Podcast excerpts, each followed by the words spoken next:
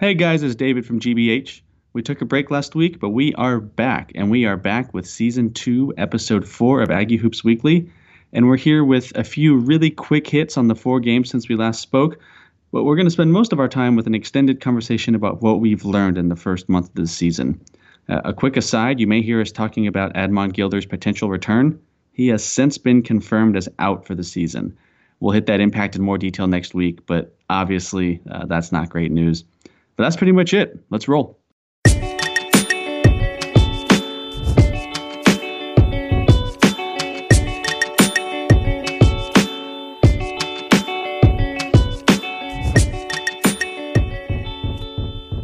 Welcome back, everyone, to Aggie Hoops Weekly. I'm Blake, and as always, I'm joined by the esteemed basketball writer of Good Bull Hunting, my friend David.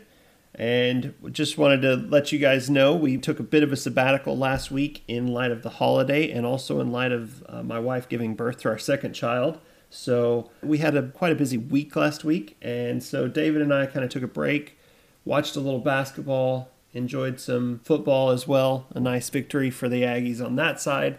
But now we're going to go harsher buzz and talk about Aggie basketball and its stretch of four games in eight days. So, David, what are your thoughts coming out of this? Well, first of all, the harshest buzz is your own because you went from your second child, congrats again, to the joy of the uh, victory over LSU to what will now be a conversation about what has honestly been some pretty bad basketball. So that's that's the joy you and I get to share today, and what we get to try to share with everybody else is that our team really hasn't played that well, and we're two and four after our opening six games. Uh, and we're in the middle of a 10 day break that affords us a chance to not just recap the games, but to also talk about what we've learned in a larger sense and how we could hopefully change some things moving forward to make this a bit less of a dismal season. Um, but no, in, in, regards to your earlier point, we did have a four game stretch in eight days that didn't really go that well. And I don't know. Are you ready to, to jump into it? Should we just should we launch into the four games that have occurred since we last spoke? Yeah, let's give everybody a, a quick recap on you know what happened in these four games and just set the scene a little bit and then we can kind of talk through a few different topics on observations what we've seen and kind of go back and forth on that side of things all right let's do it and i am i'm going to try to be quick on these so we're going to start with the trip to gonzaga at the time gonzaga was ranked number three and we went up in a true road game in Spokane, Washington. We gave a token good effort in the first half, and then Gonzaga came out after the break and pushed the lead to 34 in the second half with the kind of ruthless efficiency uh, that we would later see when they ended up toppling who was then number one Duke. So uh, that game in Gonzaga, we played out the string and eventually cut the deficit to 23. The final score was Gonzaga 94, Texas A&M 71. The takeaway here was partially that we are not ready to play at that level, and partially that Gonzaga might be the best team in the country. They were damn good. If not the best team in the country, they're going to be a, a surefire one seed in the West region. So to me, there's not a ton you can take away from that game. Sometimes you just get blown off the floor, especially on the road. The next two games are a little tougher to stomach, and that's our two games in the Vancouver Showcase. And I'm going to start with the game against Minnesota. We came out of the blocks against Minnesota, and really didn't look that good. I want to make one note here. Wendell Mitchell, this was his first game back, so it was our first chance to get a look at him. He didn't really play that great, but our lineup started to look a bit more. Uh, we started shortening the bench and we started looking a bit more effective in the second half. We had a really good stretch late in the game and we almost stole this one. We didn't. Minnesota ended up winning 69 64, but there was a five minute stretch in the second half that to date has clearly been our best basketball of the season. And it was a glimpse of what the future might hold, what the new lineup might be able to provide. So at that point, we're still not feeling too great, but at least we had a positive stretch in the second half that allowed us to get excited. Part two of the Vancouver showcase. Now we're playing Washington.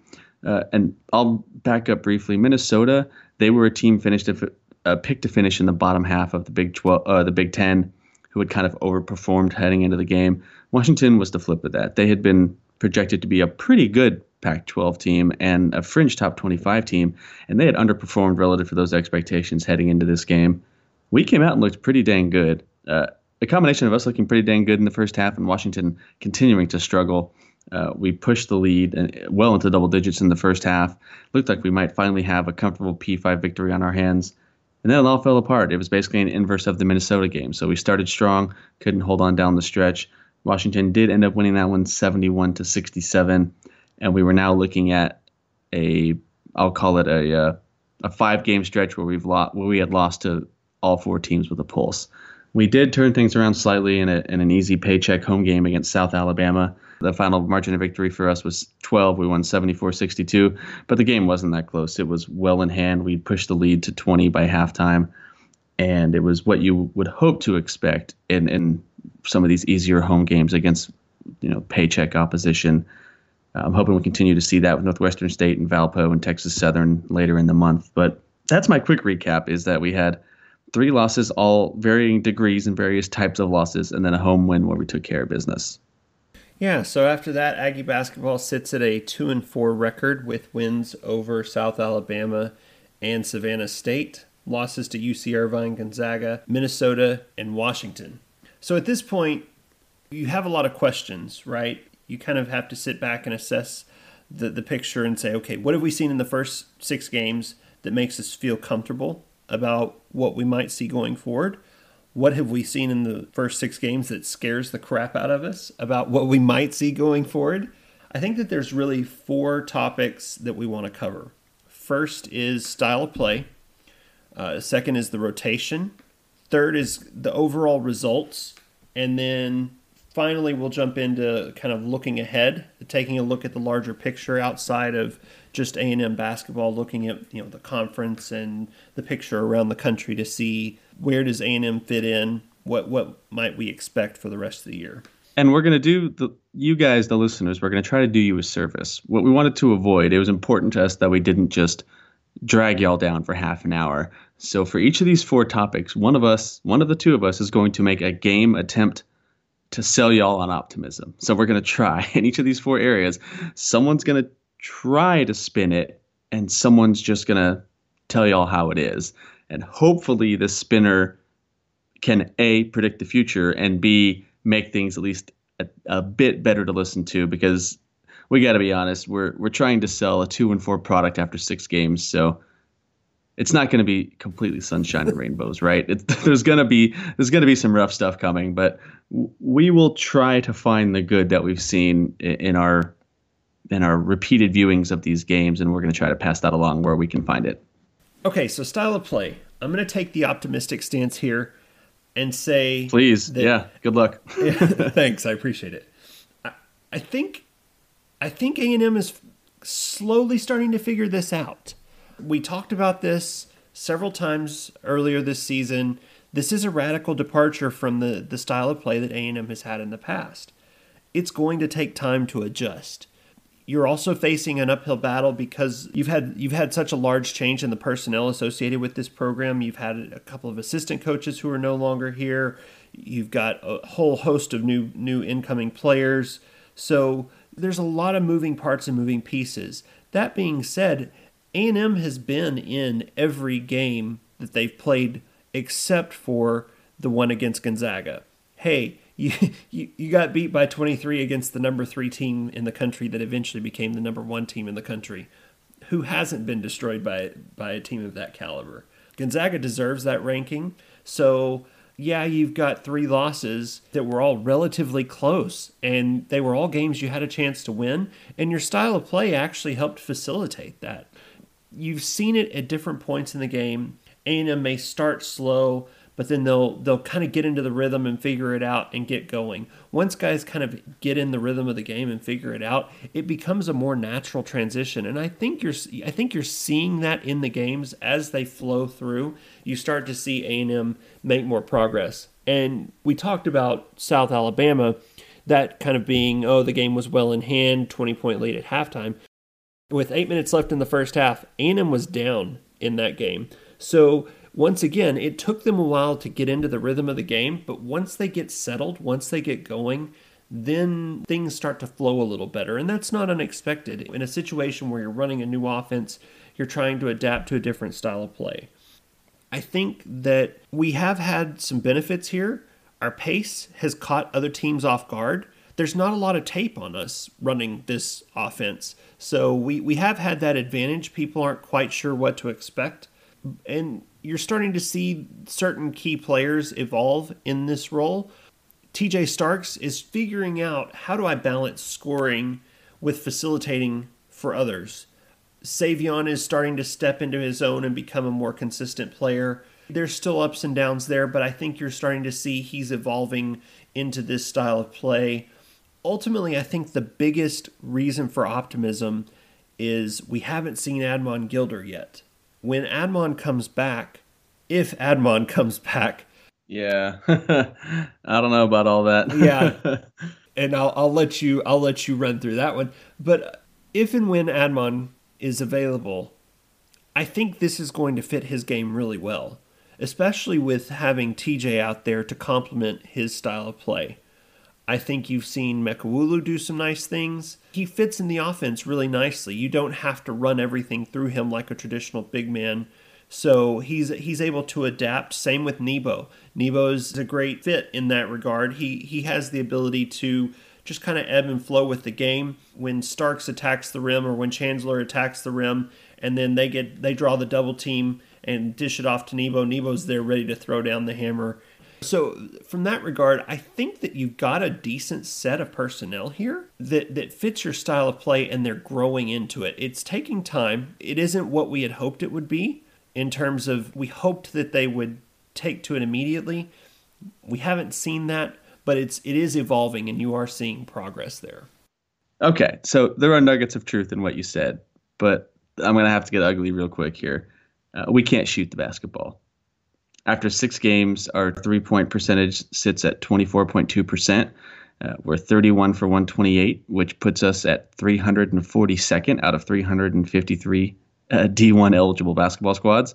And that's the impetus, the the drive, the linchpin for the new offensive attack was find a quick shot and shoot.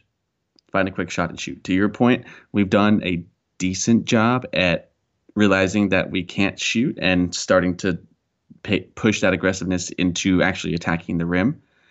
But anytime anybody slows us down on defense, we're hosed. Anytime we have to run a half court set, nobody respects the outside shot. Everyone collapses. That removes the ability of Mekowulu, who's our only consistent post option. He no longer has room to operate. And what we're left with, and what we consistently see, are possessions where TJ Starks either has to create for himself or create for other people. And even though he's getting slightly better at it, that world, that context, it just hasn't been good enough this year. And I really don't see a way out of it. And my concern is that six games in, this might be who we are. Maybe we just can't shoot. I don't think it's a cold streak. I think it's just a team that might have a collective group of guys that are 25% from beyond the arc. So th- that's the thing I can't get around. I-, I can't, ultimately, I can't get there with the style of play uh, as long as we just can't shoot the basketball. And that's absolutely fair. The, the shooting is definitely a concern, especially shooting from deep it's just not going well at all from beyond the arc and you have to hope that that things can turn around i think you've seen flashes uh, in a couple guys especially brandon mahan but i think he has to get more comfortable in the game and I think that he's going to be really the one who helps drive our, our field goal percentage from the outside. Savion Flagg as well. I think Savion's got a nice shot, and he's got the potential to help us recover. But if you're relying on Starks and Chandler to shoot 40% from the outside, good luck. Yeah. That's just not their game. So, in the absence of Gilder, who is shown to be a reliable shot maker, it's going to be down to Mahan and down to Flagg at this point. Well, let's pull on that thread. Let's expand this to discuss the rotation, what it started as and what it has become. You want to stay positive? Yeah. Let's let's keep it this way for one more. So, all right, sell me, sell, sell me on the new world. Okay, so I think you've seen the evolution of this rotation, especially in the last couple games. There was one aha moment against South Alabama where Wendell Mitchell or Chuck, I'm struggling here. Hmm. I usually espouse the, the coming to America philosophy of his mama named him Cassius Clay. I'm to call him hmm. Cassius Clay. But hmm. uh, in this case, since everyone seems to be calling him Chuck Mitchell, I'll try to adapt to Chuck. So they put Chuck at point. They ran Starks and Chandler as the off the ball guards and played Flagg as a stretch four, who actually was playing more kind of as an off the ball guard himself. He he wasn't really in the post, he was actually playing more on the wing. And then you had Chandler kind of on the baseline running the baseline. So that was really the turning point whenever that lineup got into the game against South Alabama. That's where things really took off mm-hmm. and that's where a&m opened that gap as i had talked about with about eight minutes left in the first half they were actually trailing in the game by i think four points and then when that lineup kind of came into the game when that rotation got there things really accelerated so at that moment i said aha there we go. Okay, that's something that works. It didn't have to stay with that lineup the entire time, but you definitely saw Mitchell's ability to to direct the offense. He didn't have to have the ball in his hands to get things going. It allowed TJ to work at a different angle on the perimeter and try to do some other things to free others up and facilitate because that's the one thing I feel like in the earlier iterations that you saw in the season, TJ was struggling because, you know, as we talked about, okay, they're figuring out the style of play, but who was TJ going to facilitate for? It is really what the question became. Who was going to be out there that he could provide some assists to whenever he drew a double team? Mm-hmm. Mekowulu has done a nice job of establishing himself as the starting post player on this team. Josh Nebo has gone through a bit of a dry spell. He got into foul trouble in a couple games, really hindered his his impact on the game. You hope that he's starting to figure that out. I've been really impressed with JC in the front court. You know, I wasn't a big fan of his coming in. I really saw him as a weak spot in this lineup. I think he's actually a pretty serviceable third post player. And whenever it's interesting, he and John Walker have developed kind of this tandem approach to post play. Walker is not great when the other team is going to run a, a traditional two big man offense, you know, with a, with a true power forward in. But if you put a stretch four out there, somebody that, that isn't going to go bodying up Walker, Walker actually will hold his own. He he does yeah, he a pretty decent job. He can play. Uh, you know, if he if you want him to get down and bang around on the inside, that's a tall task. That's a tough ask for him. But in those situations, you can bring Isiah Jasey in. He can bang around on the inside. He's not going to be great stepping out guarding a, a stretch four, but he can cover things on the inside. He's he's actually shown more in this go round, and I think you're starting to see him feel like he's more involved and, and starting to go in the right direction.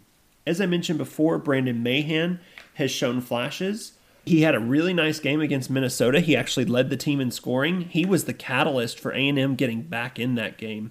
They had been struggling, were down by double digits, and then Brandon Mahan went off. And you started to see him really step into that role. He's he's become the starter for kind of that three guard position, along with Chandler, Starks, and Flagg and Mekowulu.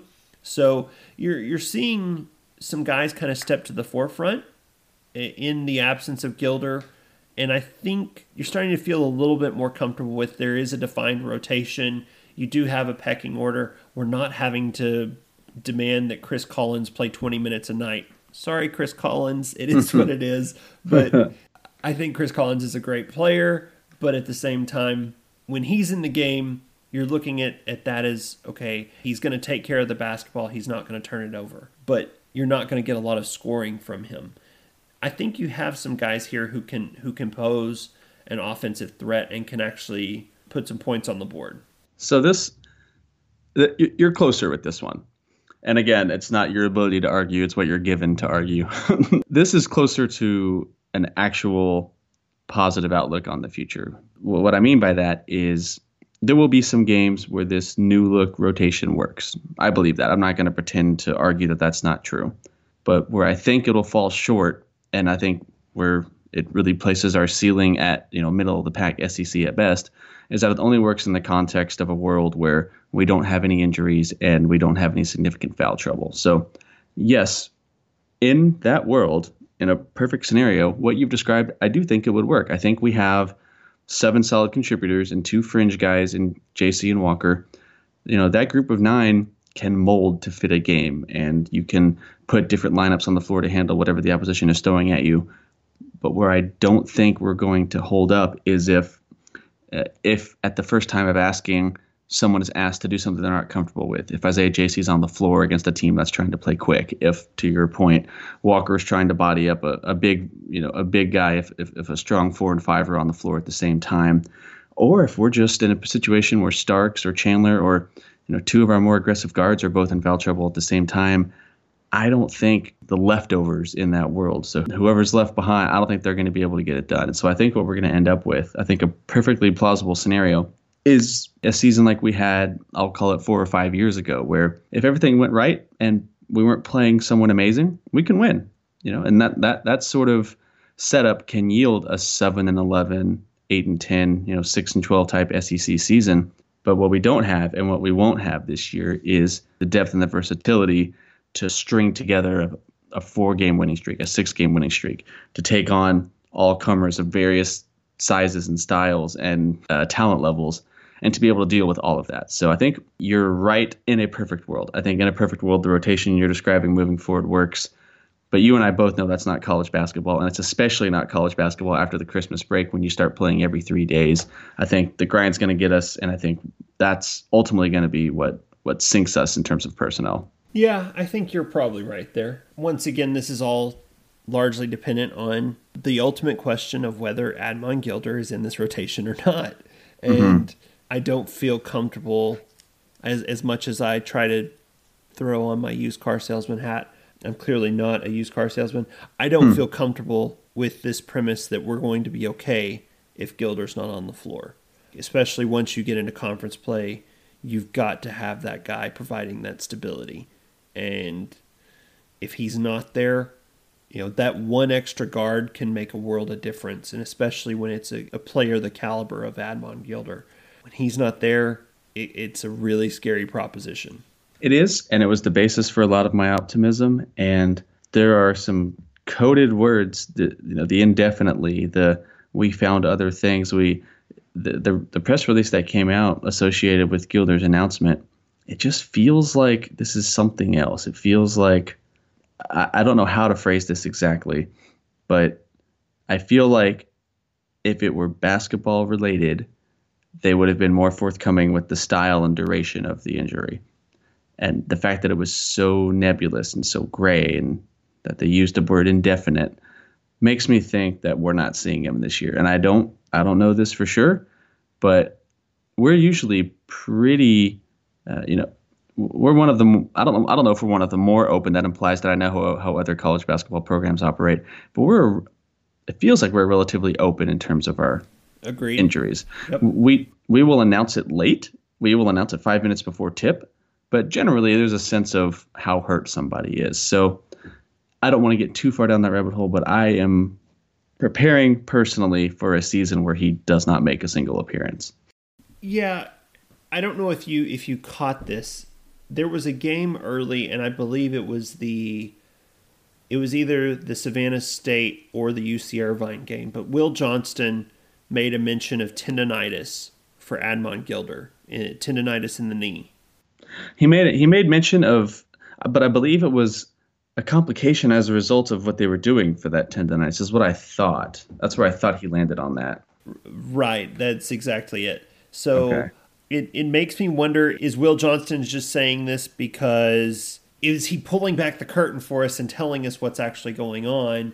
Or is he putting this out there to just make everything better, make it all go away? Oh, it's just tendonitis, a little bit of a complication. He'll, he'll be okay. Everything will be fine. Make sure to buy your season tickets, everyone, because once again, Will Johnston is an employee of Texas A&M athletics. So mm-hmm. you know there is a vested interest to to put out information and to build the narrative that you want to build there. So I'm not I'm not saying that there's anything unethical or untoward going on. It's just it's one of those things where you could see how they're going to try to paint a rosy picture of the situation. That and it's it's what is not said that I find intriguing. It's how much that is that was not said. Agreed. And I'll just leave it at that. Yeah, absolutely. All right, let's go to topic number three, and and this time I'm going to take the load from you. I'm I'm not going to make you spin a, a two and four product. I'm going to spin a two and four product. So Thank let's God. talk. Yeah, uh, you can take a little break. So let's talk results. Let's talk about the four games I blew through earlier, the first two, the overall picture, the two and four record, who we've played, yada yada yada. I think you can split this season, as small as it has already been. I think you can split it into two categories. I think you can split it into a world with Wendell Mitchell and a world without Wendell Mitchell. The world without Wendell Mitchell was our opening three games a lackluster win against Savannah State, a heartbreaking choke job at home against UC Irvine, and the game against Gonzaga, where when they were trying, they pushed the lead to the mid 30s. Those are the three games without Wendell Mitchell. What did that do? It put Chris Collins on the floor more often. It put even more pressure on TJ Starks as the only guy that could create and get to the rim. Mitchell, for some of his other shortcomings, can get to the rim. He hasn't finished that great yet, but he can at least create. He puts the defense on its heels.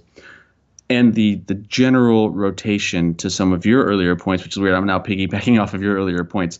The rotation has looked better. And when you look at it at a macro level, with Mitchell back, we've been pretty good in these last three games.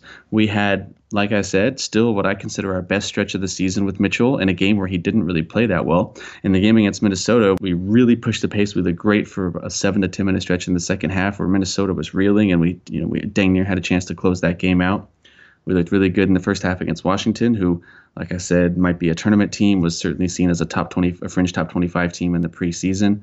And then we took care of business in this home game against South Alabama. So even though South Alabama pushed that lead from the 20s back to 12 by the end of the game, it was still really comfortable the entire time. I'm comfortable looking at that block of three games and deriving comfort from that block of three games and separating it from the first three. That's what I'm asking the people who are listening to do because the addition of Wendell Mitchell for 20 to 25 minutes and the knock on effect that has had on everybody, how it changes everybody's role or their amount of time ever so slightly, all these things have made us look better in the last three games. Now, obviously, we lost two of those three, and we lost the only two against Power Five opposition. I'm not going to try to spin that as great news, but I think what we're heading towards is a world where we will be competitive against most of the teams in the SEC. And in a certain sense, all you can ask for in a college basketball game is to be in it and close late.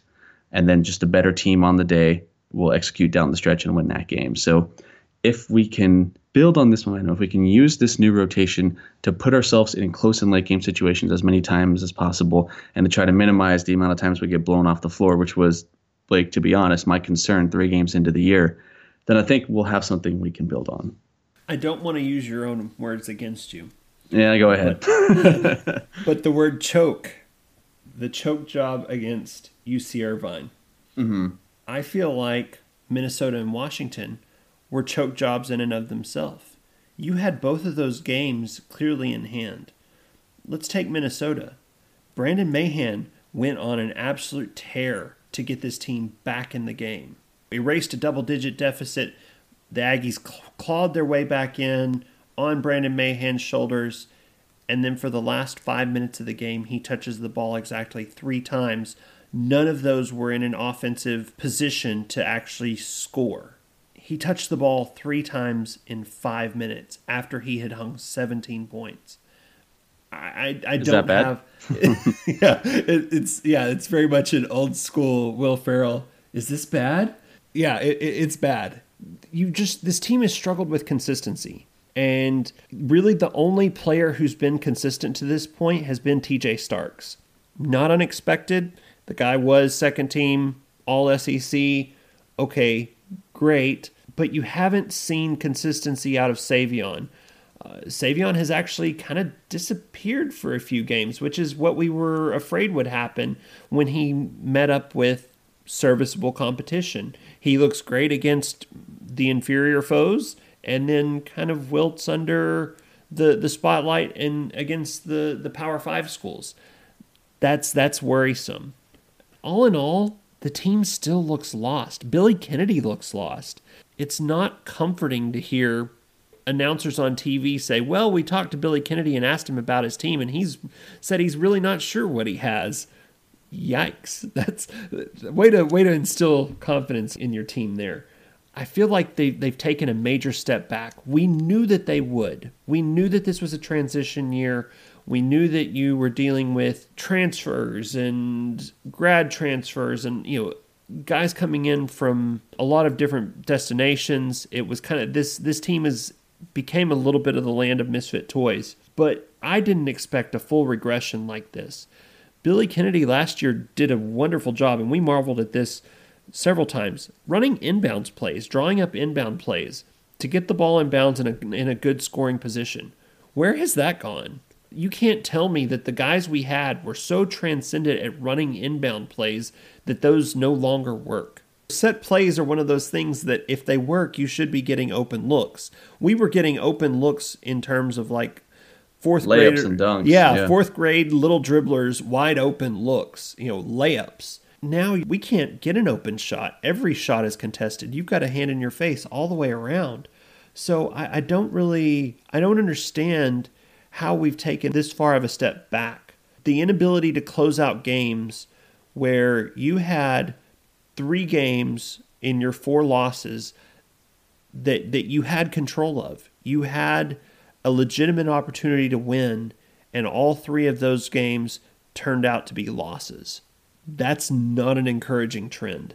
That's a really scary trend for what what's coming around the corner when you get to conference play. Yeah, you're you're not wrong. You're not wrong on that front.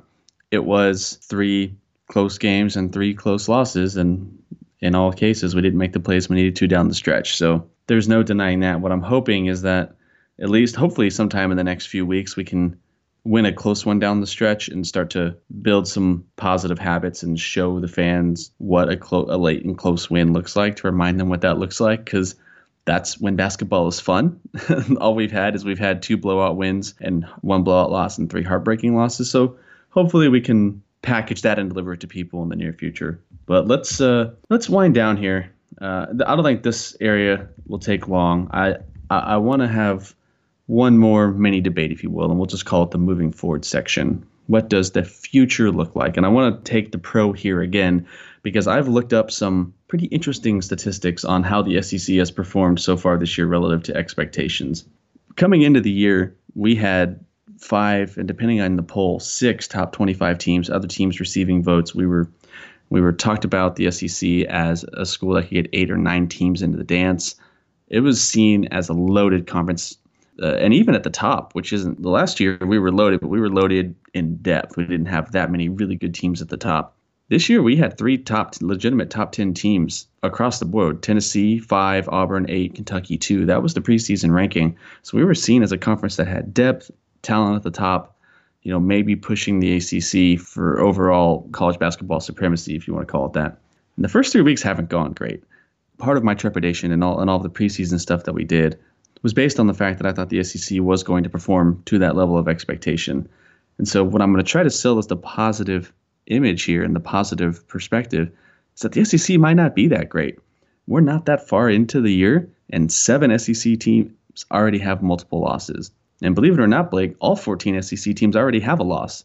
Usually, you'll you'll find someone who just kind of cakewalks their way through an easy November and an easy first half of December to eight or nine and zero. Oh, you know, even someone who's not very good. But we hit, nobody's done that. Everybody already has a loss. And I'm going to walk you through six pretty pitiful SEC losses that we've already managed to to add to our repertoire, if you will.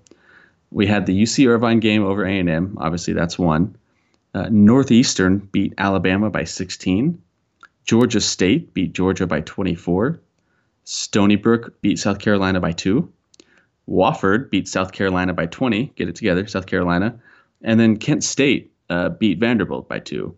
That's six paycheck losses that the SEC has already acquired.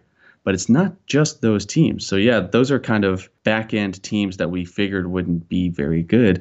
But Florida, LSU, and Mississippi State, you know, they've taken care of their paycheck games. But all three of those teams were seen as top half SEC squads, and they've all basically failed at every time of asking. So they have the type of record where yeah you win at home against the crap teams and then every time you play someone good you lose so i don't know how to assess them really either and even across the board and uh, at the teams that do have some quality wins to their name there have been plenty more than our fair share of poor non-conference tournament results. So if i have to hang my hat on something i might hang it on the fact that the sec just might not be that good. Yeah i, I think you're right. And the SEC probably is not as good as as they were certainly last season. You've got four teams in the top 25. Of course, the the three that you mentioned earlier: Kentucky, Auburn, Tennessee, and then you've got Mississippi State sneaking in at 25. So, yeah, I think you're right. But as you mentioned, every one of the 14 teams in the conference already has a at least one loss. However, only one team has a losing record. Hello, Texas A&M. So we did it. Did we win? yeah. yeah. What's our prize? Um, your prize is to run through the gauntlet of a, a, pretty mediocre conference and probably finish at the bottom. Uh, now, I say that. I do think that there are wins to be had in this schedule. Yeah, I think South Carolina is going to be uh, an opportunity where you can pick up a game. You know, there's going to be some some teams along the way. Actually, some that are somewhat surprising. I'll, I'll go a little bit off task here. A and M has four losses. Okay, three of those losses came to either uh, you know a team that is now number one in the country or Power Five competition.